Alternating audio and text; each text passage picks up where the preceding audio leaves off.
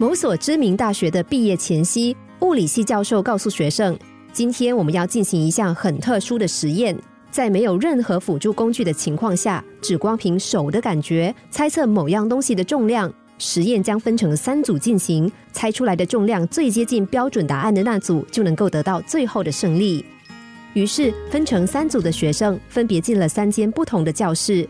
教授给每个学生一个黑色布袋，里面装着某个沉沉的东西。教授让学生们拿着，不过不能乱动，也不能够把袋子放下来。学生们都小心翼翼地捧着袋子。一个小时过去，测验结束了。接着，教授公布三组学生所猜测的答案。让人意外的是，差异居然非常大。第一组学生猜那东西大概重一公斤，第二组学生则认为有五公斤。第三组学生感觉它有十公斤重，那袋子里究竟是什么呢？只见教授拿起其中一个袋子，把里面的东西倒在讲台上，原来只是一瓶瓶装的牛奶罢了。这时教授说：“你们一定很想知道，为什么一样的牛奶，三组人所感受到的重量却差距这么大？”同学们纷纷点头。教授继续说。这是因为我只让第一组同学拿着袋子一分钟，所以他们觉得最轻。第二组同学则提着袋子三十分钟，第三组同学足足拿了一个小时，手很酸，所以他们才感觉袋子里的东西很重。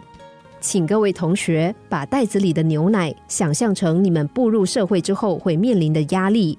我想让你们了解的是。有时候决定压力多寡的，其实不是压力本身，而是你们承受压力的时间。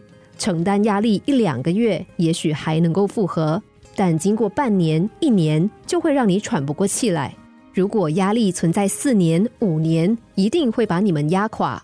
所以，想提高自己的抗压性，最好的方法就是暂时把压力放下，轻松一下，然后再将压力拿起来。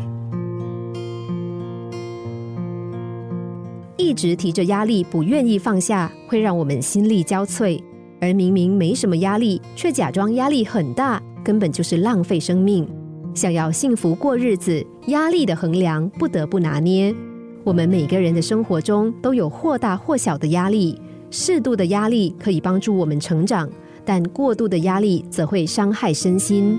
何时该拿起压力，何时该放下压力，需要我们的智慧。